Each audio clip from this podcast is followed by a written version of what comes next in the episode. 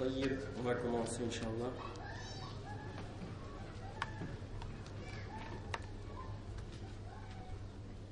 إن الحمد لله نحمده ونستعينه ونستغفره ونعوذ بالله من شرور أنفسنا ومن سيئات أعمالنا من يهده الله فلا مضل له ومن يضلل فلا هادي له وأشهد أن لا إله إلا الله وحده لا شريك له وأشهد أن محمدا عبده ورسوله.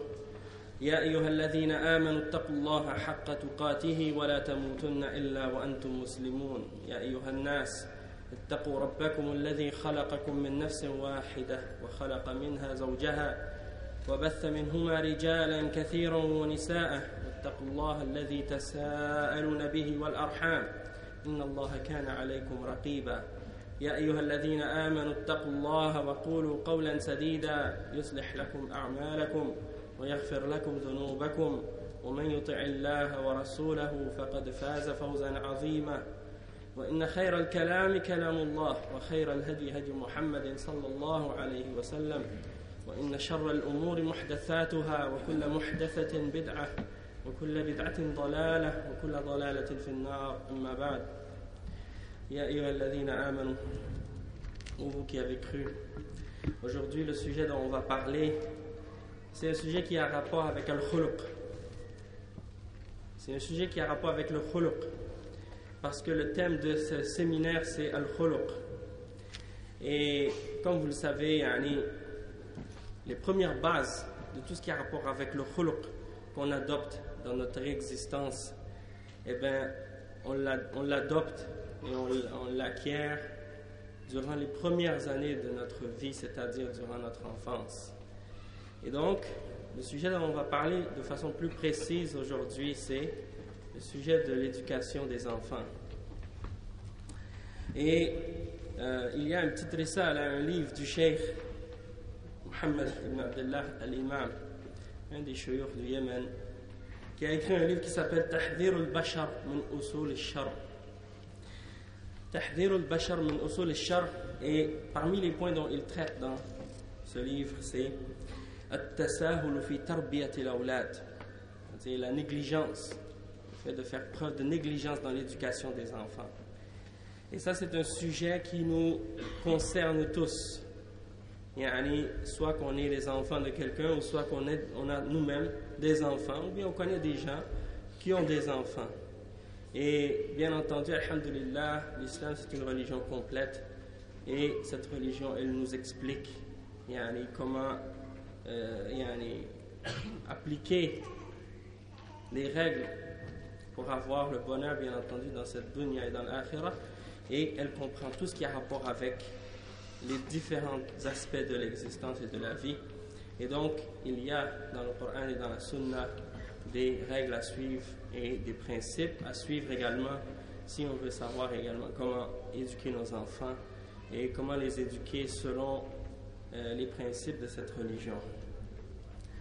Donc le cheikh il dit ولنضع بعض الضوابط الشرعية لتربية أولادنا أبنائنا وبناتنا On va mettre quelques principes, on va expliquer quelques principes pour savoir comment éduquer nos enfants, nos garçons et nos filles, selon les règles de l'islam. Premièrement, il y a juste un point avant de, rentrer dans l'éducation. Je veux expliquer en même temps quelques points, juste d'introduction, qui ont rapport avec les, le khuluq. Parce que les gens ont tendance à parler de khuluq et à mettre beaucoup d'importance sur le khuluq. Mais il y a certains points qui ont rapport avec le khuluq qui sont fondamentaux, et qui sont fondamentaux, et c'est des points très importants que les gens ne prennent pas en considération ou bien qu'ils négligent. Et parmi ces points-là, il y a le fait que euh, le premier khuluq, qui est le plus important parmi tous les aspects qu'on doit avoir, c'est le khuluq qu'on a envers Allah subhanahu wa ta'ala. Notre khuluq avec Allah subhanahu wa ta'ala. Et beaucoup de gens parlent du khuluq des êtres humains les uns envers les autres, mais ils oublient le khuluq qu'on doit, avoir envers notre Créateur, Allah subhanahu wa ta'ala. Si quelqu'un n'a pas un bon khuluq avec Allah subhanahu wa ta'ala, eh bien, il ne peut pas avoir un bon khuluq envers les créatures. Et même s'il a un bon khuluq envers les créatures, eh bien son, ce khuluq-là n'aura aucun, aucun, poids dans la balance au jour de la, résurrection.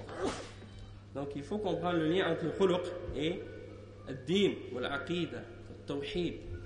Hein, il y a un lien entre les deux. Donc, ton khuluq, s'il n'est pas basé sur les bases de cette religion, sur le tawhid et sur la sunnah, alors ton khuluq n'aura aucune valeur au jour de la résurrection. Donc ça, c'est le premier point.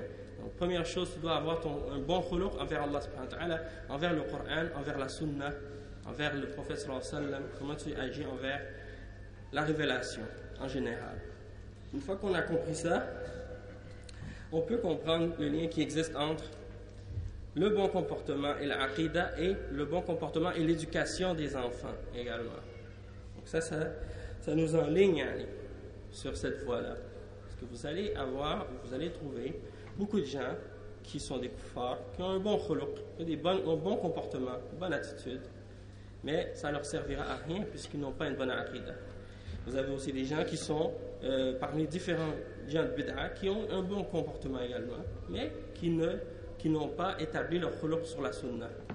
Et donc ce khuluq-là n'aura aucun poids non plus et ne sera pas accepté dans Allah Donc, pour commencer, le premier conseil que le chef, ou le premier principe que le chef nous donne, c'est ayyuha al-ab, ayyatuha al-um, wa kullu wali أن كل ما يحدث من فساد فساد أولادك ذكورا أو إناثا فأنت شريكه بل عليك الوزر الأكبر إذا كنت أنت المتسبب قال رسول الله صلى الله عليه وسلم كل مولود, يولد على الفطرة فأبواه يهودان أو ينصران أو يمجسان متفق عليه من حديث أبي هريرة رضي الله عنه Donc, premièrement, le chef, il dit Sache, toi, ou le père, ou toi, ou la mère, ou bien n'importe quelle d'entre les personnes qui a une responsabilité, qui a une wilaya sur un enfant, que tout ce qui arrive de corruption chez tes enfants,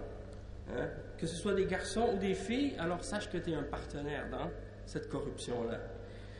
Et tu auras le poids, tu auras à porter le poids de cette, corruption-là au jour de la résurrection si, si, tu es la cause, si tu as été une cause dans euh, le fait que ton enfant a eu un mauvais, comportement ou bien s'il a été corrompu dans son caractère et dans sa personnalité, dans son comportement en général. Donc, le cheikh, il nous donne en premier une exhortation. Il s'adresse directement au père et à la mère et il essaie de faire comprendre qu'on a une responsabilité, puis que si nos enfants deviennent corrompus et que c'est à cause de nous, à cause de notre négligence, on aura des poids à porter au jour de la résurrection à cause de ça. Et il donne l'exemple des paroles du prophète sallallahu alayhi wa sallam, dans laquelle il dit, dans laquelle le prophète sallallahu alayhi wa sallam a dit, selon Abu Huraira, que chaque enfant est né sur la fitra. C'est-à-dire chaque enfant est né sur l'islam et qu'il est sur le tawhid à la base. C'est ses parents qui le font devenir soit juif, ou soit chrétien, ou soit autre chose, majous, ou autre chose, athée, euh, hindou, bouddhiste, peu importe hein, laïque. Aussi, c'est des questions de personnes qui sont nées dans des familles qui sont sur des formes de croyances qui sont en contradiction avec l'islam, mais qui s'apparentent à l'islam et qui disent qu'ils sont musulmans, sauf qu'ils font partie de Turb Sofiya ou bien d'autres groupes de bid'a, eh bien, leurs parents les font devenir ou les font entrer dans ces différentes tendances et dans ces différentes voies-là également. Donc tout ça, ça rentre dans ce contexte-là. Et donc, ça, c'est un avertissement pour nous faire comprendre qu'on a une responsabilité dans l'orientation de nos enfants et dans l'éducation qu'on leur donne. انظر كيف جعل الرسول صلى الله عليه وسلم التهويد والتنصير في الأبناء من قبل الآباء والأمهات. فالأب أول مسؤول وآخر مسؤول عن فساد الأبناء. مهما كان في المجتمع من انحراف وفساد فليس من عذر فليس من عذر للآباء والأمهات عند الله عند أن يهملوا الأبناء. بخلاف لو انحرف الولد أو البنت بعد أن صار رجلا وقد قام الآباء والأمهات بتربيته من الصغر فلا إثم عليهم إن عجزوا في هذه المرحلة عن التربية Le cheikh, il l'explique.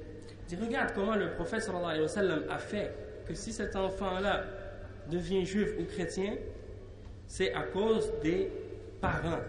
Comment les parents ont éduqué ces enfants-là. Et le cheikh, il dit donc que la responsabilité, c'est, ça revient aux parents, au, père et à la mère, au père et aux mères. Et il dit que le premier responsable et le dernier responsable dans la corruption des enfants, ce sont les parents. Peu importe qu'est-ce qu'il peut y avoir de corruption et de déviation dans la société, les premiers responsables sont les parents. Et donc, il n'y a pas d'autre, le chef dit, il n'y a pas d'excuse pour l'égarement de tes enfants si tu as négligé dans l'éducation de tes enfants. Et si tu as des négligences dans l'éducation de tes enfants sur le plan de la religion et sur le plan de l'islam, contrairement à la personne qui a fait son effort pour éduquer ses enfants le plus de, toute sa capacité, il a fait tous ses efforts pour que ses enfants soient bien élevés, selon les principes de l'islam, selon euh, la de l'islam, selon le manhaj de l'islam.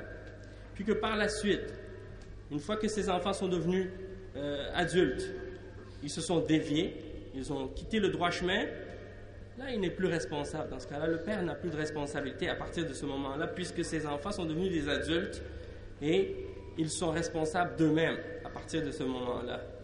Toutefois, euh, si les parents ont eu des négligences dans l'éducation des enfants quand les enfants étaient tout petits, alors dans ce cas-là, ils auront le péché. Ils auront le péché du fait qu'ils ont manqué dans leur responsabilité et dans, euh, dans l'éducation. Donc le cheikh il dit فالتربية التي التفريط فيها شر مستطير على الآباء والأمهات هي من وقت الطفولة إلى وقت البلوغ وتستمر التربية عند البلوغ وما بعده. فهل ترضى أيها الأب المسلم بأن تكون متحملا لوزر كوزر ولدك أو أشد؟ إذا ترك الصلاة وزنى وسرق أو سب الله أو سب دينه أو أو إلى آخره.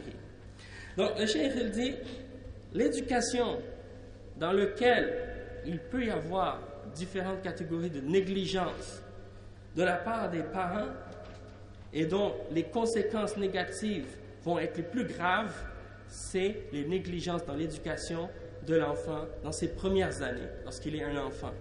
Et c'est là que les conséquences sont le plus dangereuses. Les conséquences de ces négligences-là dans l'éducation seront les plus négatives et les plus dangereuses. Et ça, c'est jusqu'à la puberté, jusqu'à l'âge de puberté. Après, le chef, il dit, est-ce que toi, ô le Père musulman, tu es, satisfait de porter le poids des péchés que tes enfants font à cause de la négligence dont tu as été la cause, dont tu as, fait preuve dans l'éducation de tes enfants? Si tes enfants, par exemple, euh, ont abandonné la salat, ou si tes enfants ont commis le zina, ou si tes enfants ont volé ou insulté Allah subhanahu wa ta'ala ou insulté sa religion ou, ou, ou ainsi de suite, tous les autres exemples qu'on peut citer comme exemple de mauvais comportement et comme contradiction avec les principes et les actes et les ordres de l'islam. Donc, est-ce que toi, ô le Père musulman, tu es prêt à porter toutes ces responsabilités-là si tu as manqué dans tes responsabilités vis-à-vis de l'éducation de tes enfants lorsqu'ils étaient tout petits? Bien entendu, bien entendu, aucun d'entre nous ne voudrait porter ces poids-là et ces charges-là. Hein? Et il n'y a pas de doute que Allah il dit dans le Coran hein? Quelqu'un ne sera pas puni pour les, péchés de quelqu'un d'autre. Il n'aura pas à porter le poids ou la charge de ce qu'une autre âme a acquise. Sauf que si toi, tu as été négligent dans l'éducation de ces enfants-là et que ces enfants-là ont dévié à cause de toi, à cause de ta négligence dans l'éducation, c'est certain que tu auras une part de la responsabilité et du péché de ces enfants-là. Donc, le cheikh, il donne ça comme premier point et c'est le point d'introduction. Et donc, juste pour euh, ramener quelques points encore qui sont importants et bénéfiques à ce sujet-là, c'est de nous faire comprendre l'importance d'éduquer nos enfants, premièrement, sur la aqidah de l'islam sur le tawhid, sur la sunna. Hein? Comme on a dit, que des parents font, il y en a qui vont les faire devenir leurs enfants juifs, ou d'autres vont les faire devenir chrétiens. Et eh bien toi, en tant que musulman, c'est ton devoir de faire en sorte que tes enfants soient éduqués sur l'islam. Et non pas sur n'importe quelle façon, n'importe quelle forme de, compréhension de l'islam, sur l'islam qui est en accord avec le Coran, en accord avec la Sunna et la voie des salaf salih, bien entendu, et de les protéger contre les innovations et les différentes formes d'égarement. D'accord? Parce que c'est pas seulement de dire, ça y est, mon enfant, euh, il est musulman, puis par la suite, tu le, tu le laisses euh, dévier dans différentes formes d'innovation. Ça, c'est très important de veiller à ce que tes enfants suivent la sunna. Et le cheikh dit ensuite, deuxième point, إنه لا قهر لعدوك إلا بتربية ولدك. هذا أطلقها بعد السلف وهو الحق. والواقع شاهد بذلك. فولدك يجر إليك ما يسوءك وما فيه التنغيص لحياتك ولهذا قال بعضهم أول ما يشقى بفساد الأولاد آباؤهم وأمهاتهم. وقال تعالى يا أيها الذين آمنوا إن من أزواجكم وأولادكم عدوا لكم فاحذروهم. فلا تسامح مع الأولاد فيما يعقب الفساد والضرر بل لا بد من الحزم من الحزم المنضبط بالضوابط الشرعية.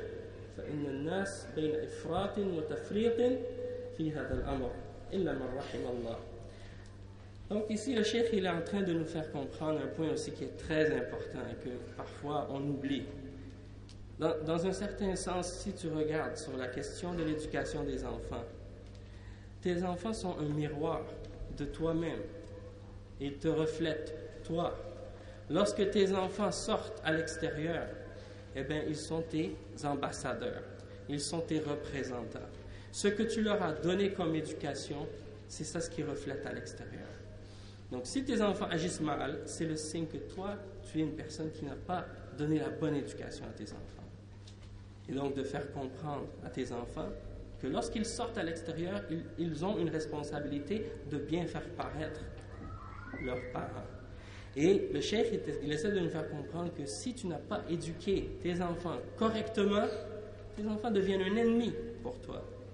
Tes enfants deviennent un ennemi pour toi.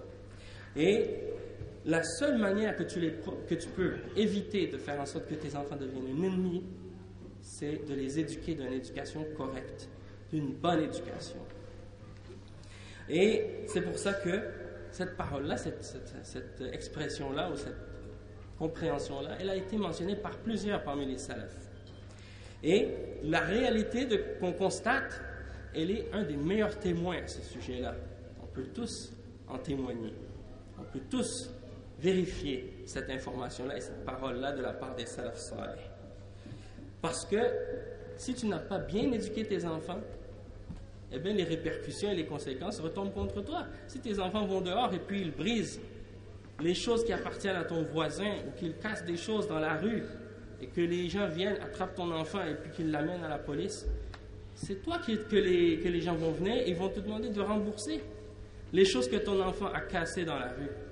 Et donc, maintenant, cet, enfant-là, à cause du fait qu'il y a un manquement dans l'éducation, eh bien, ça retourne contre toi par la suite.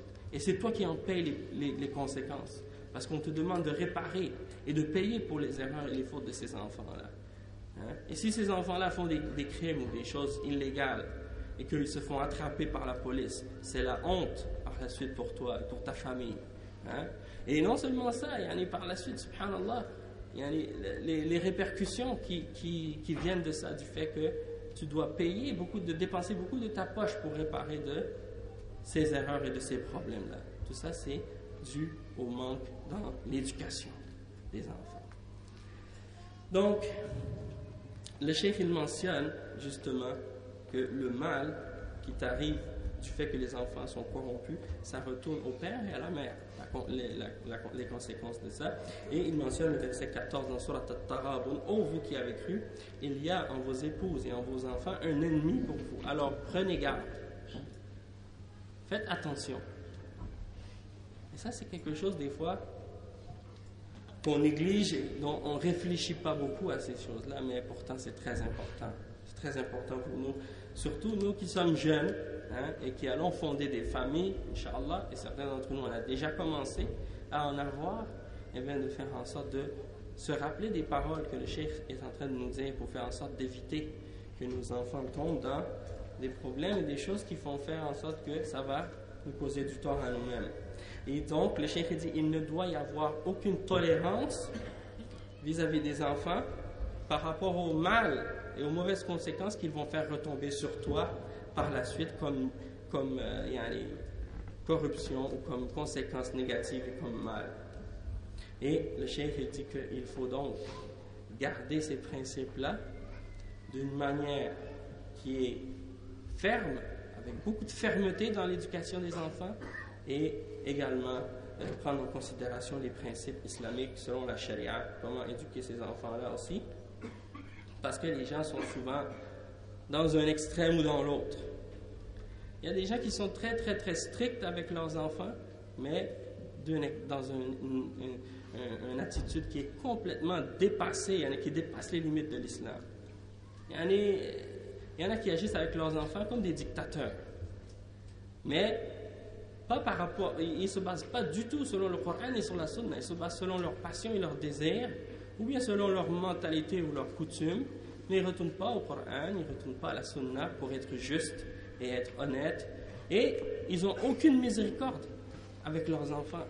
C'est seulement des insultes et des coups et des, des criages sur les enfants, comme s'ils parlaient avec des, des bêtes. Hein? Et de l'autre côté, il y en a, c'est la liberté totale qu'ils donnent à leurs enfants, aucune limite, aucune euh, discipline. Hein? On dirait qu'ils ont eu des oiseaux et qu'ils les ont laissés voler comme ça quand ils étaient tout, petits, comme s'ils allaient jamais revenir par la suite. Et nous, on est des êtres humains, on n'est pas des oiseaux. Hein? Donc nos enfants, ils, partent, mais ils reviennent. Et donc il faut faire en sorte que yani, ils soient éduqués avec les principes et les règles de l'islam pour qu'ils comprennent et qu'ils sachent comment agir envers leurs parents, comment agir envers leurs proches, comment agir, agir envers les, les, musulmans et envers les non-musulmans aussi, etc., Donc, éviter les extrêmes. Et le chef, il dit que la plupart tombent dans des extrêmes, excepté ceux à qui Allah a fait miséricorde. Ensuite, le cheikh, il mentionne comme troisième point التربية تكون في البيت وفي خارجه كالشارع وأماكن الدراسة والمسجد والرحلات إلى غير ذلك. أما في البيت فلا بد من إخراج آلات الفساد بشتى صنوفها وأنواعها وإلا فلا تربية بل هدم من الأساس ويكون بتصحيح الألفاظ والحركات والتصرفات التي تحدث منها الأبناء. فلو أن الولد سرق في البيت أو سب أو لعن أو لعن أحدا في البيت فيؤدب Cheikh, qu'est-ce qu'il explique ici Il dit que l'éducation, elle doit être à l'intérieur de la maison, mais elle doit être également à l'extérieur de la maison. Et dans les rues, et dans les, dans les lieux d'apprentissage, comme dans les écoles, et également dans la mosquée, et dans les voyages ou les autres endroits en général. C'est-à-dire que l'éducation des enfants, ça doit se faire pas seulement à la maison. Il y en a qui pensent que l'éducation, c'est seulement à la maison. À l'extérieur de la maison, ils laissent les enfants faire n'importe quoi. Donc ça, c'est très important. Le cheikh, il dit, et pour, en ce qui concerne l'éducation des enfants à la maison, eh bien, ça commence par justement enlever ou faire sortir de la maison tous les éléments qui peuvent amener euh, la, corruption à l'intérieur. Parce que souvent, on blâme l'extérieur pour le mal. On dit, ah, nos enfants, ils sont, impolis, ils sont mal élevés, c'est à cause de qu'est-ce qu'ils ont appris dehors.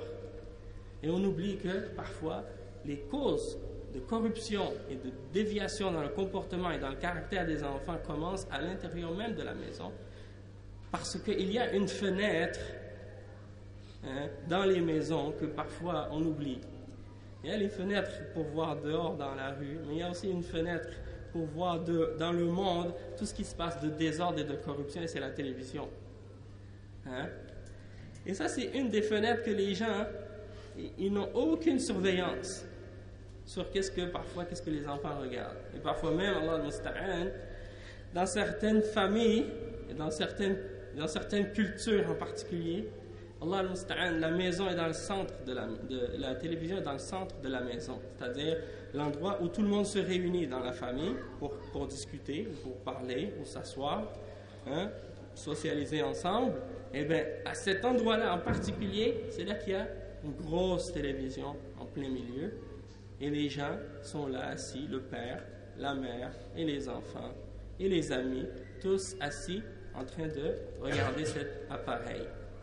Et qu'est-ce qui arrive comme conséquence, Allah dans ces, dans ces circonstances-là? Il y en a qui disent, bon, nous, on veut juste regarder des durus, on veut juste regarder euh, la salat à Mecca, hein, ou des choses de ce genre. Mais il y, a des, problèmes aussi dans le sens que euh, parfois ils écoutent une, émission et puis au début il n'y a pas de rien qui est haram dans l'émission en, en, apparence. Des fois en plein milieu il commence à y avoir certaines scènes et là tout le monde est assis avec les parents et les enfants ensemble et tout le monde est gêné parce que on est là, puis on a honte de changer de poste ou bien on est gêné par ce qui se passe, personne ne dit rien et ceux qui ont le plus de pudeur, ils vont baisser les yeux, mais sinon on est embarrassé dans cette situation-là. Et les parents sont embarrassés envers leurs enfants et les enfants sont embarrassés parce que leur parent est présent en train de Regardez ces choses-là en même temps. Et ça, c'est bien entendu des choses qui détruisent, qui détruisent le caractère et la pudeur et euh, le respect entre les, gens qui sont assis là en particulier. Parce que l'islam nous ordonne d'ordonner le bien et d'interdire le mal. Et que lorsqu'on voit un mal, il faut le, changer et l'interdire. Et si on ne peut pas avec euh, la main, alors avec la langue. Et si on ne peut pas avec la langue, avec le cœur, et que ça c'est le minimum de la foi. Donc, euh, parfois, il n'y a, pas ce, principe de Al-Amru bil Ma'ruf munkar présent dans la maison à ce moment-là. Et donc, ça amène de la corruption et des problèmes dans le comportement et dans le caractère. Donc, il faut, comme le cheikh le dit, faire sortir de la maison tous les outils qui peuvent être des causes de corruption et de désordre à l'intérieur de la maison qui vont détruire toute éducation que tu essaies de bâtir. Toi, tu essaies de bâtir tes enfants, tu essaies de, de, les, de les éduquer comme quelqu'un qui veut faire pousser une plante. Eh bien, tu vois que est-ce qu'il y ait une bonne lumière, à ce qu'il y ait une bonne euh, température, tu veilles à ce qu'il y ait, euh, tu les arroses régulièrement, et pour qu'ils poussent en santé et qu'ils soient forts. Hein? Eh bien, tes enfants, c'est la même chose. Et pour faire en sorte que cette éducation-là soit bien euh, établie, eh bien, il faut faire en sorte que tout soit pris en considération. Et que tu fasses attention à tout ce qui, tout ce qui pourrait rentrer et détruire tout ce que tu es en train de bâtir. Hein? Pour pas qu'il y ait des choses qui vont démolir tout ce que tu essaies de faire toi. Donc, le cheikh dit que tu prends en considération et tu corriges tout ce qui peut sortir de tes enfants comme erreur ou comme problème dans leur comportement. Que ce soit par exemple dans les mots qu'ils utilisent. Si tu vois que ton enfant, garçon ou fille, prononce des mauvais mots, tu corriges ça. Tu, leur expliques et tu les éduques à parler bien, à utiliser un bon vocabulaire, à s'exprimer clairement, à utiliser un langage qui est poli, qui est respectueux. Et les mouvements, les gestes, comment les enfants bougent, comment les enfants agissent, les gestes qu'ils se font les uns les autres, vérifier et voir à ça aussi. De les éduquer avec de la noblesse et du respect les uns envers les autres, hein, pour qu'ils aient du respect pour les plus âgés et qu'ils se respectent également entre eux, pour pas qu'ils s'insultent ou qu'ils se frappent à chaque instant, comme c'est le cas parfois maintenant quand les enfants jouent ensemble, ils ne font que se, que se frapper comme s'ils comme s'ils veulent imiter ce qu'ils voient à la télévision. Hein. et de prendre en considération tout ce qui se passe de la part des enfants dans la maison. Si l'enfant vole ou si l'enfant insulte quelqu'un, quelque, quoi que ce soit, de lui donner l'éducation et de le corriger s'il mérite d'être corrigé. Hein? Ensuite, le cheikh il dit أما خارج البيت فلا بد من استعمال الجهد الكبير والحرص على الأبناء فلا يخرج الولد إلا من أجل إلا من أجل واجب من أمور الدين أو الدنيا أو مباح ويحدد له الوقت والمكان الذي سيذهب إليه والزميل المرافق الذي سيصطحبه. Le cheikh, ce qu'il dit ici, il dit, en ce qui concerne l'extérieur de la maison, il faut utiliser ou faire tous nos efforts pour surveiller nos enfants. Alors on ne laisse pas l'enfant sortir, sauf pour quelque chose qui est obligatoire, soit que ce soit dans les questions de din ou dans les questions de dunya, comme sortir pour aller prier à la mosquée ou pour aller euh, à l'école ou des choses de ce genre, ou bien quelque chose qui est permis, qui est mubah. Et il lui donne un temps limite pour sortir. Il sort à telle heure et il rentre à telle heure. On ne le laisse pas sortir n'importe quand, n'importe où, n'importe comment. Non, tu sors à telle heure, tu rentres à telle heure. Hein? Et l'endroit où il va, ça doit être spécifique et délimité. Tu ne vas pas aller à tel endroit alors que tu as dit que tu voulais aller à cet endroit-là. Non, tu dis que tu vas là et tu vas là. Et quand tu as terminé, tu reviens à la maison. Hein? Et avec qui il va y aller c'est-à-dire de surveiller avec qui il va partir à cet endroit-là et avec qui, il, euh, avec qui il va revenir. Tu ne le laisses pas traîner avec n'importe qui, ton enfant. Tu ne laisses pas marcher dans la rue avec n'importe quel ami dans le quartier. Non. Tu, tu, vérifies avec qui il marche. Et tu, tu, tu dois prendre en considération qui sont ses amis. Et surveiller avec qui il fréquente. Ça, c'est des choses aujourd'hui, les musulmans, ils ont pris à la légère. Subhanallah. Je ne sais pas si. Il y, en a, à qui j'ai mentionné l'exemple des fois, déjà. Il y en a à qui j'ai mentionné l'exemple. Au Canada, subhanallah, euh, quand j'étais au travail une fois, et puis il y a une femme juive qui est venue pour acheter avec ses enfants. Parmi les enfants qui étaient là, hein, c'est des juifs orthodoxes qui viennent de New York. Sont très, sont très religieux. Ils sont dans l'égarement, bien sûr, mais ils sont accrochés à leur égarement plus que les autres. Eh bien, Allah al-Musta'an, elle, elle, avait un petit garçon qui ne devait pas dépasser 3 ans, 2 ou 3 ans. Et le petit, il n'arrêtait pas de me fixer. Il n'arrêtait pas, il me regardait avec ses yeux. Et puis il me posait la question Are you a boy? Are you a goy? Et en français, qu'est-ce que ça veut dire? Est-ce que tu es un goy? Et un goy, chez les juifs, c'est celui qui n'est pas juif. Il l'appelle goy. Hein? Alors il n'arrêtait pas de me poser cette question-là à répétition, sans arrêt. Est-ce que tu es un goy? Est-ce que tu es un goy? Ma mère lui dit Arrête, laisse le, laisse le monsieur tranquille. il continue quand même et il me fixe. J'ai dit Subhanallah. Regardez comment ces gens-là éduquent leurs enfants à cet âge. À cet âge-là déjà, même pas, il n'a même pas trois ans, et il est déjà capable de savoir ou de poser les questions pour savoir est-ce que tu es juif, est-ce que tu n'es pas juif? Aujourd'hui, les enfants musulmans, comment ils sont éduqués par leurs parents? Ils ne sont pas éduqués sur, cette, sur euh, Et quand ils vont sortir dehors, ils vont pas dire est-ce que c'est un kafir, est-ce que c'est un musulman? Non. Parce que les parents n'ont pas éduqué leurs enfants à faire cette distinction-là entre les gens, selon l'iman, selon la din, selon la aqidah. La al-aqaidiyya, al-tarbiya al-salafiyya, al-islamiyya. Ils n'ont pas cette éducation-là. Pourquoi? Parce qu'on ne les éduque pas sur, leur aqidah depuis qu'ils sont tout petits. Contrairement aux sahaba, contrairement aux sahaba, comment eux éduquaient leurs enfants? Nous, on ne prend pas ça en considération. Toutefois, nos, nos ennemis, eux, oui. Ils prennent en considération l'éducation de leurs enfants depuis qu'ils sont tout petits. Et c'est pour ça que lorsqu'il a vu une barbe, il était comme confus. C'est plus, est-ce qu'il est juif, est-ce qu'il n'est pas juif? Le petit, il ne sait pas, il ne comprend pas. Il est trop jeune encore. Mais il veut comprendre, alors il pose la question. Si nous, on éduque nos enfants comme il faut, que ce soit des garçons, que ce soit des filles, à être capables et à poser des questions et à distinguer entre les mu'minines et les kafirines, on va voir que par la suite, ça va avoir, ça va avoir un impact et des conséquences dans leur comportement par la suite. Les juifs, laissez-moi vous dire, Allah ces gens-là, ils ne laissent jamais traîner leurs enfants avec un enfant qui n'est pas juif. Et même depuis qu'ils sont tout petits, ils les habillent de façon différente des autres.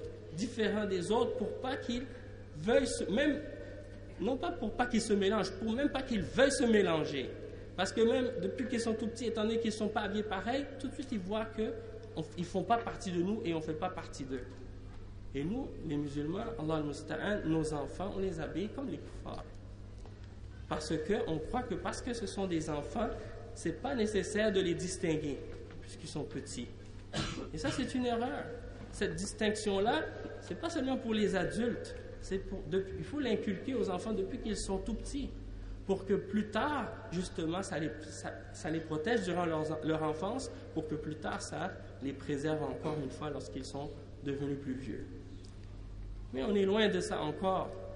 Hein? Mais c'est juste pour nous faire comprendre à quel point c'est important de veiller à ces choses-là et de les prendre en considération et de faire attention justement parce que sinon, tu vois là, tu vois, comme des frères m'ont dit, hein, tu vois le, père avec la barbe et le pramis, et tu vois la mère avec le sitar, le djilbab et tout, et la petite fille en mini-jupe ou je sais pas quoi. Hein. Il la laisse s'habiller n'importe comment. Et le garçon, la même chose. Hein? Et puis ils vont dire, bon, on a des contraintes, il faut les envoyer à l'école, ici c'est laïque, et puis etc., etc. Bon, on est responsable de ça aussi. D'envoyer nos enfants dans ces écoles-là, on, on a la responsabilité. Parce que nous, les musulmans, Allah, on n'aime pas sortir de l'argent de notre poche pour nos enfants et pour leur éducation. On attend que ce soit des non-musulmans qui dépensent pour faire des écoles pour nous, et puis après, on se plaint par la suite que nos enfants ne sont pas bien éduqués et qu'ils n'ont pas les principes, ils n'agissent pas selon les règles de l'islam. Et après, on se plaint, nous. On dit, ah, mais nos enfants, ils sont pas, ils pas, ils, agissent pas comme des musulmans. Ils n'ont pas le bon comportement islamique. Mais tu donnes tes enfants à tes ennemis pour que eux les éduquent pour toi. Comment tu penses que eux, ils vont les faire sortir, tes enfants? Le fruit de ton, de ton âme, le fruit de ton, de ton cœur, Hein? tu le donnes à tes ennemis pour que eux les éduquent à ta place. Qu'est-ce que tu penses Comment tu penses qu'ils vont sortir? Hein? Subhanallah. C'est comme si quelqu'un, par exemple, je ne sais pas moi, quelqu'un qui est euh, en Palestine, et puis euh, il envoie son, son, enfant se faire éduquer chez les Juifs. Comment il va sortir cet enfant-là? Nous, on n'est pas. Ça, c'est un autre pays, une autre réalité.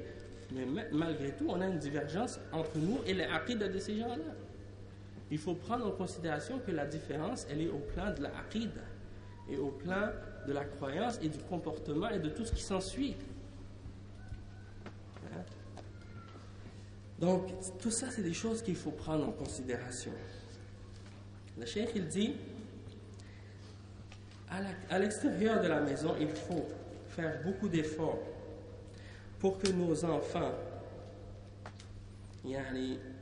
pour que nos enfants respectent les exemples qu'on a mentionnés. Un des salafs, parmi les salafs, il a vu, son enfant sortir de la maison de, de Il lui a dit quoi? Il lui a dit euh, Oh mon fils, je préfère que tu sortes de la maison des gens qui boivent de l'alcool et qui font le zina des péchés comme ça, que de te voir sortir de la maison d'un de ces moubtadins. Parce que si tu meurs sur les exemples des bid'ah de ces gens-là, tu vas rencontrer Allah subhanahu wa et tu n'auras pas de foi peut-être. Hein. Surtout qu'il sortait de la maison de Amr ibn Ubayd, un des Mu'tazila à l'époque, qui niait les et les, qui niait les, attributs d'Allah subhanahu. Donc c'est de danger de laisser les enfants, non seulement euh, par rapport aux, aux et de leur effet sur nos enfants, mais même parmi ceux qui se disent musulmans, faire attention à qui ils fréquentent parmi eux. Et ça, c'est par rapport aux bid'a, parce que les bid'a c'est plus dangereux que, que les péchés. Et le cheikh, il dit pas ça pour dénigrer le danger des péchés. Le péché c'est grave aussi, c'est dangereux. Sauf que la bid'a c'est plus dangereux encore. Parce que la bid'a, tu le fais pour te rapprocher. Eux, les gens qui font la bid'a, ils la, font pour se rapprocher à Allah. Tandis que le péché, il n'y a personne qui fait un péché puis il pense que ça le rapproche à Allah. Donc la plupart des gens qui font des péchés, ils ont des remords dans leur cœur quand ils le font et ils, cherchent à se repentir et à demander pardon à Allah après l'avoir fait. Celui qui fait une bid'a lui, au contraire, il pense que quand il le fait, Allah est content de lui et il pense que lui, il se rapproche à Allah par cette bid'a. Donc ça c'est dangereux, plus dangereux que les péchés. Donc tout ça, ça rapporte aussi des exemples par rapport à l'éducation des enfants. Ensuite, le cheikh dit ويجعل المسلم من يساعده في معرفة أحوال ولده خارج البيت من الرجال الأخيار والنساء الطيبات مع البنات وكلما علم أنه تجدد للولد ميول إلى شر قام المربي بقطع أسبابه Le cheikh dit et le musulman il doit chercher à l'extérieur de sa maison il doit chercher l'aide de ceux qui sont à l'extérieur, qui vont être capables de surveiller ses enfants à l'extérieur et de l'informer lorsque il y a des penchants vers le mal chez ses enfants. Que ce soit un homme, un, éducateur qui va, surveiller ses enfants à l'extérieur pour l'avertir s'il y a un problème dans son comportement ou dans, son, dans, ses, dans ses actions, ou bien pour une fille, une femme qui est une femme pieuse et qui est croyante, qui va surveiller sa fille à l'extérieur. Hein? Mais qu'est-ce qu'on voit dans les quartiers ici en France? Allah al-Musta'an. Subhanallah. Déjà qu'ils vous ont mis dans des quartiers en béton où il n'y a pas d'air, où il n'y a pas d'arbres, où il n'y a pas de respiration, il y a maintenant, il y a des améliorations, mais déjà, il y a juste cette atmosphère-là dans certaines régions où je suis allé en France, Déjà, si tu ne sors pas avec des problèmes psychologiques, c'est bien. Parce que l'environnement dans lequel ils vous ont mis, subhanallah, c'est bon pour faire des asiles psychiatriques. C'est vraiment mauvais sur le pour le moral. Sérieusement, pour le moral, ça, pèse lourd. Ils vous ont enfermé comme dans des sardines, comme des sardines dans des blocs de béton. Et ça, c'est très, très mauvais. C'est pas bon pour vous. C'est pas bon pour votre santé. C'est pas bon pour votre épanouissement. Et sur le plan de la société, ça crée plein de problèmes sociaux. Hein. Beaucoup de mal dans la société. Donc c'est pour ça que maintenant on voit les conséquences et les effets, qu'est-ce qui se passe dans les quartiers avec les jeunes. Hein? Et le mal, ça se propage beaucoup plus vite dans des quartiers comme ça que dans des sociétés traditionnelles où les maisons sont séparées les unes des autres, où il y a de l'espace pour respirer et où tu peux surveiller tes enfants. Tu peux savoir où est-ce qu'ils vont et qu'est-ce qu'ils font. Mais ce n'est pas le cas ici. Quand la mère habite au sixième étage, et puis qu'elle peut juste les voir par une petite fenêtre de, quelques euh, pouces, elle ne peut même pas savoir où est-ce qu'ils sont quand ils sont dehors et avec qui ils traînent dans la rue. Eh ben, ça, c'est normal par la suite que les enfants vont s'égarer. Et donc de veiller, de faire attention dans quel quartier tu vas habiter. Où est-ce que tu vas mettre tes enfants Où est-ce que tu vas les éduquer, ces enfants-là Hein? De, de, quitter des endroits ou des lieux. Regardez par exemple l'homme qui avait tué 99 personnes. Il a tué 99. Il est allé voir un abid, un adorateur ignorant. Il lui a demandé Est-ce que je peux me repentir? Est-ce que j'ai une tauba? L'homme lui a dit non. Il l'a tué, il a fait sang avec lui. Il est allé voir un alim, un homme qui a de la science, qui a du savoir de l'islam. Il a dit, est-ce que je peux me repentir? J'ai tué 100 hommes. Il a dit, oui, tu peux te repentir. Tu dois aller dans telle ville où les, gens adorent Allah. Alors il est parti, il est allé là-bas. Pourquoi? Parce que le fait de changer d'environnement, hein, d'aller vers là où il y a des gens pieux, ça t'aide à changer toi-même, à changer ta personnalité, à changer ton caractère, à changer ton comportement. Parce qu'on a tous des problèmes de comportement et de caractère quand on grandit dans une société qui est à l'envers, qui, qui vit selon des principes qui sont contraires aux principes de l'islam. Donc le fait de voyager, d'aller dans un endroit, dans un pays ou dans un endroit ou dans une ville où les gens adorent Allah subhanahu et où ils connaissent Allah subhanahu où ils ont un bon comportement, ça, ça peut avoir un effet positif sur notre comportement à nous. Et encore plus aussi sur nos enfants. Hein? Quelqu'un, par exemple, qui a, eu des petits-enfants ici, puis qui a déménagé, qui est allé vivre dans un pays musulman, et ses enfants ont étudié l'arabe et le Coran, il revient ici dix ans après, ses enfants, ils sont, vous mettez ses enfants à lui et vous mettez les enfants des gens qui sont grandis ici, un à côté de l'autre, et vous voyez la différence.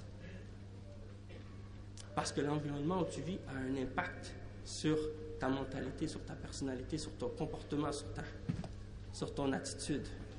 Tout ça, c'est important. Donc, de prendre de l'aide avec les gens qui sont à l'extérieur pour vérifier et surveiller tes enfants. وللأسف أن من الآباء والأمهات من يحرصون على الأبناء في البيت. وإذا فإذا خرجوا تركوهم على ما يريدون. وهنا يستطيع الذكور والإناث أن يتظاهروا لآبائهم بالصلاح والأدب فيظن الأولياء أنهم في خارج البيت كذلك. وهذه قضية التنبه لهم منهم التنبه لها مهم جدا. ومن التقصير في تربيتهم أن الأولياء يحذرون الأولاد أو الأبناء من أخطار خارج البيت يخافون عليهم منها ولكن إذا خرج الأبناء لم يتابعهم الآباء اكتفاء بالتحذيرات وهذا تقصير لا بد من تداركه. Le cheikh donne un autre point aussi, un autre conseil important. Il dit qu'est-ce qui se passe souvent de la part des pères et des mères? C'est qu'on voit qu'ils font beaucoup d'efforts pour à l'intérieur de la maison pour surveiller leurs enfants à l'intérieur, puis voir qu'est-ce qu'ils font. Mais lorsqu'ils sortent, ils les laissent faire ce qu'ils veulent. Et donc, les enfants, ils adoptent un, un, comportement un peu euh, double personnalité. Hein. À la maison, ils sont, ils sont sages et polis et bien, mais quand ils sortent dehors, ils disent n'importe quoi, ils parlent n'importe comment, ils agissent n'importe comment. Parce que là, il n'y a personne pour les voir, pour les surveiller avec leurs amis. Et donc, le cheikh, il dit que les parents dans cette situation-là, ils s'imaginent que leurs garçons, que leurs filles ont un comportement idéal et qu'ils agissent bien, qu'ils sont des bons enfants. Mais ils ignorent la réalité de leurs enfants lorsqu'ils sont dehors. Et comment ils agissent en réalité quand ils sont seuls, que c'est complètement l'opposé. Et donc le cheikh, il dit que ça, c'est quelque chose que les parents doivent faire très attention. Ils doivent prendre ça en considération. Et euh, le fait de, justement, juste faire des avertissements. Attention, quand vous allez dehors, il parle à ses enfants, il dit faites attention quand vous allez dehors. Il y, a, y, a, telle ou telle ou telle chose. Ils font juste se limiter à les avertir. Mais ils ne les surveillent pas. Et puis ils ne font pas d'efforts non plus pour les surveiller. Il dit le chef, ça c'est pas, c'est pas suffisant. Et c'est un manquement qu'il faut euh, essayer de corriger. ومن الأولياء من يظن أن تربية ولده على يد مدرس مثلا كاف وهذا خطأ فإن تربية غير الأولياء إن تحققت فإنما هي مساعدة للآباء والأمهات والاعتماد يكون على الآباء والأمهات. Le cheikh, qu'est-ce qu'il dit il dit qu'il y a des parents qui pensent que du moment que les enfants vont à l'école et qu'ils ont un prof à l'école qui les enseigne, que ça c'est suffisant pour l'éducation des enfants. Et euh, à Montréal, on a cet exemple-là aussi. Il y a des écoles musulmanes à Montréal. Et tu vois, le père et la mère, ils ne font pas la salat. La femme et la mère, ne portent pas le hijab. Le père, il ne suit pas la sunna, rien. Mais ils envoient l'enfant à l'école musulmane. Et ils espèrent que l'école musulmane va faire d'eux des bons musulmans et des bonnes musulmanes. Et que c'est l'école qui va charger de leur éducation. Mais le cheikh, il dit non. La base, c'est le père et la mère qui doivent se charger de l'éducation. L'école, c'est seulement quelque chose qui vient aider par la suite dans l'éducation des enfants. Mais ce n'est pas ça la base. Ce n'est pas là-dessus que l'éducation doit se reposer. D'accord? Ça, c'est quelque chose aussi de très important. Et euh, donc, c'est ça. L'éducateur, peu importe comment il est, même s'il est euh, le plus fort dans l'éducation, il ne peut pas remplacer les parents. Comme quatrième point, le Cheikh il dit وأدعو المربين إلى الرجوع إلى التربية التي جاء بها الإسلام فالرجوع إلى الكتب النافعة التي عالجت هذا الموضوع الخطير يكون الاعتماد عليها ولا على ما اعتاده أو ما يقرره علماء النفس أو ما يدعو إليه أهل التلبيس على شاشة التلفاز وغيره Le cheikh il dit que également il appelle ou il invite les éducateurs de, pour, euh, quand ils traitent de l'éducation, quand ils parlent de l'éducation, de revenir aux enseignements de l'islam. Il dit de revenir aux livres qui ont été écrits par les savants de l'islam au sujet de, ces, de cette question de l'éducation et non pas de retourner aux livres qui ont été écrits par les psychologues, les psychiatres et les éducateurs, les pédagogues, koufars, au sujet de ces choses-là. Hein? Parce que souvent, c'est des gens qui, justement, travaillent pour corrompre le comportement et le caractère des enfants musulmans. Et pour eux, même parmi certains de ces psychologues, de, croire en Dieu, c'est un problème psychologique. Hein. Pour certains d'entre eux, avoir de d'avoir de la timidité, de la pudeur, c'est un problème mental. Hein? La timidité, pour eux, c'est un problème. Et il y a beaucoup d'autres choses aussi pour eux que ces psychologues-là considèrent comme étant un problème dans la tête, dans, l'orientation. Donc, faire attention à ce que ces koufars-là écrivent. C'est pas parce qu'ils ont un doctorat en psychologie que ça veut dire que ce qu'ils disent est vrai. Parce que si c'est contraire au Coran et si c'est contraire à la Sunna, c'est faux. Même si c'est écrit par n'importe quel de ces docteurs-là qui prétendent être des savants de l'âme ou des choses de ce genre.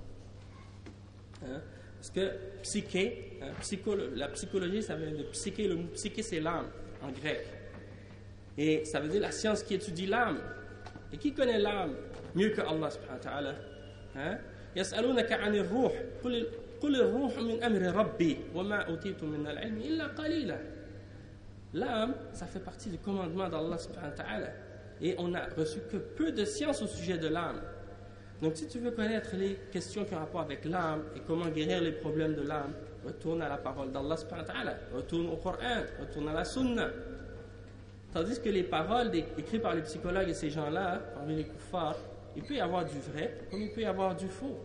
Et eux, ils l'utilisent souvent pour justement corrompre le, comportement et interpréter les comportements humains d'une façon contraire à la réalité, contraire à la foi, pour manipuler les gens par la suite et les amener à la mécréance et à l'égarement. Après, le chef, il dit, comme cinquième point, ومن أعظم أسباب عدم اقتناع بعض الأبناء بتربية الآباء كون الآباء والأمهات غير صالحين وملتزمين بالإسلام كله كما ينبغي فلا بد من أن يلزم الآباء والأمهات أنفسهم, أنفسهم بالأخلاق الحميدة بالأخلاق الحميدة. فإذا كان المربي يقول للولد لا تكذب وهو يكذب عليه أو لا تخدع وهو يخادعه أو لا تنظر إلى كذا من الحرام وهو ينظر فهنا قاسمة الظهور. قال تعالى يا أيها الذين آمنوا لم تقولون ما لا تفعلون؟ Le cheikh il dit qu'une des raisons pour lesquelles souvent les enfants ne sont pas convaincus par l'éducation de leurs parents, c'est parce que les parents ne donnent pas l'exemple eux-mêmes et qu'ils font le contraire de ce qu'ils ordonnent à leurs enfants de faire. Et donc, comme le cheikh il l'explique, le cheikh il dit, euh, si les parents eux-mêmes ils disent à leurs enfants, ne mens pas, et eux ils mentent, et s'ils disent ne trahis pas ou ne, ne, fais pas des choses qui sont euh, de trahison, des choses contraires à la réalité, il y de, de, tu veux tromper, trahir les gens, et puis eux-mêmes ils le font, parlent pas dans le dos des gens. Et eux ils parlent dans le dos des gens, eh bien, ou ne regardent pas telle ou telle chose qui est haram. Et eux ils le regardent, comme certains parmi les koufars, nous on a grandi, moi par exemple en particulier, j'ai grandi dans une famille non musulmane. Mais quand on était petit, les parents, qu'est-ce qu'ils nous disaient? Ça, c'est pas pour les enfants. C'est une émission, c'est pas pour les enfants, c'est pour les adultes. Alors, qu'est-ce qu'ils se disent les enfants? Il faut que j'attende d'être un adulte pour regarder ça. Quand je vais être un adulte, je vais regarder. Hein? Comme si le haram, c'était haram juste pour les enfants, et quand tu es adulte, c'est halal. Ou bien la cigarette, c'est mauvais pour les adultes. Euh, pardon, c'est mauvais pour les enfants. Mais si tu es plus que 18 ans, c'est permis. Donc, dans la mentalité de l'enfant, quand il va arriver à cet âge-là, il va, il va vouloir le faire lui aussi. Et toutes les lois dans cette société, elles, sont faites de cette manière-là. Halal pour les, pour, les, pour les adultes, haram pour les enfants. Mais Allah il n'a pas déterminé, il n'a pas divisé les choses de cette manière-là. Allah subhanahu wa dit si c'est haram, c'est haram pour tout le monde, que tu sois un adulte ou que tu sois un enfant. Et si c'est haram pour quelqu'un, ça doit être encore plus haram pour les adultes que pour les enfants. Parce que c'est les adultes, qui donnent l'exemple aux enfants. Donc si les parents le font et les adultes le font, eh c'est certain par la suite que les enfants vont vouloir le faire. Hein? Et ça, c'est le problème qui existe dans ces sociétés-là, Allah Et donc, nous, on doit faire attention de ne pas rentrer dans ce jeu-là. Et il mentionne le cheikh, le verset dans lequel Allah a dit dans le verset, dans Surat As-Saf, le verset 2, Ô vous qui avez cru, pourquoi vous dites ce que vous ne faites pas hein?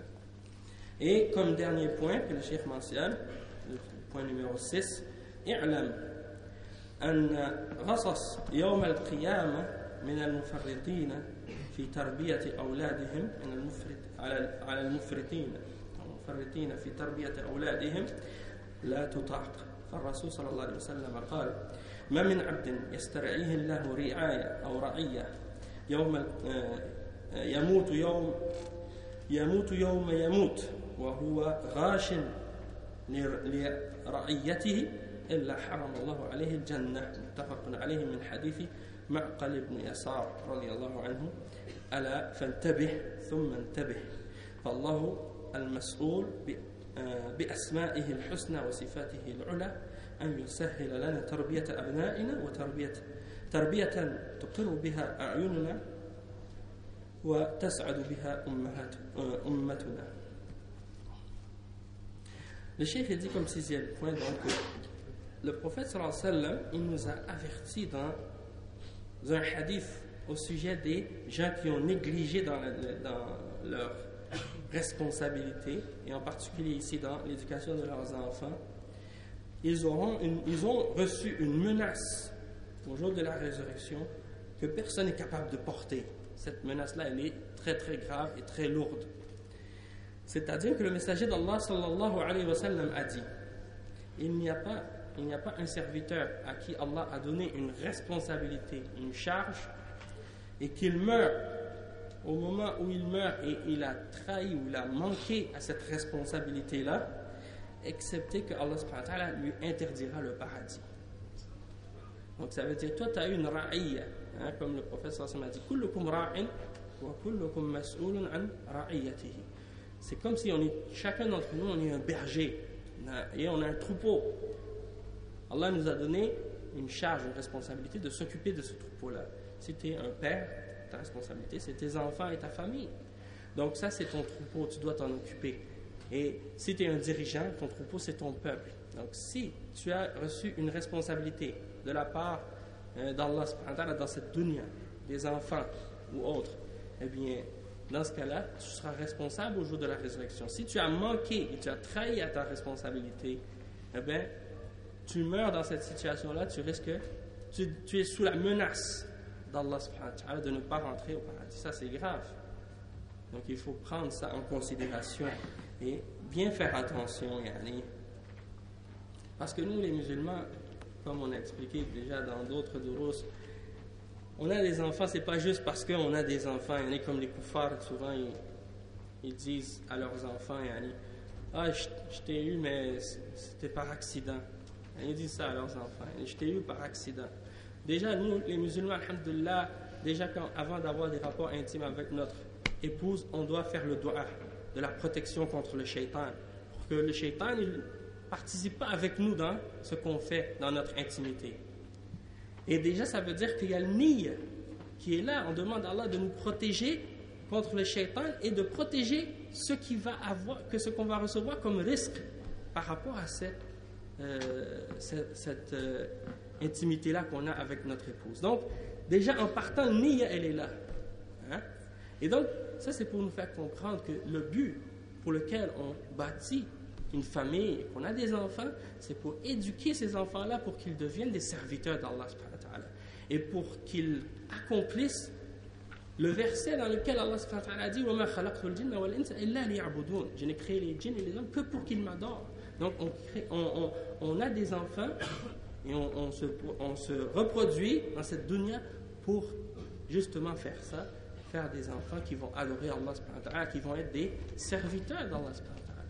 Et le prophète sallallahu alayhi wa sallam a dit C'est-à-dire que épouser des femmes affectueuses et fécondes pour que ma Ummah soit la plus grande Ummah au jour de la résurrection. Donc ça veut dire si euh, on fait, qu'est-ce qu'on doit faire dans l'éducation de nos enfants? Eh bien, Inch'Allah, nos enfants vont sortir comme les enfants des Sahaba sont sortis. Hein? Mais quand on voit l'éducation des Sahaba, comment ils ont éduqué leurs enfants, on voit comment les, sahaba, les enfants des Sahaba sont sortis. Eh bien, nous, on regarde notre éducation à nous, puis on regarde l'éducation de nos enfants, puis on voit qu'il y a une grande différence. Hein? Donc, on va s'arrêter ici, Inch'Allah, et on demande à Allah qu'il nous aide dans l'éducation de nos enfants et qu'il fasse que, Inch'Allah, ces enfants-là sortent des adorateurs d'Allah, des mu'minin, sur le Coran et sur la Sunna, et qu'ils soient la cause de la guidance de beaucoup d'hommes et de femmes, ici comme ailleurs. Et donc, أقول قولي هذا سبحانك اللهم وبحمدك أشهد أن لا إله إلا أنت أستغفرك وأتوب إليك وبارك الله فيكم وجزاكم الله خيرا والسلام عليكم ورحمة الله وبركاته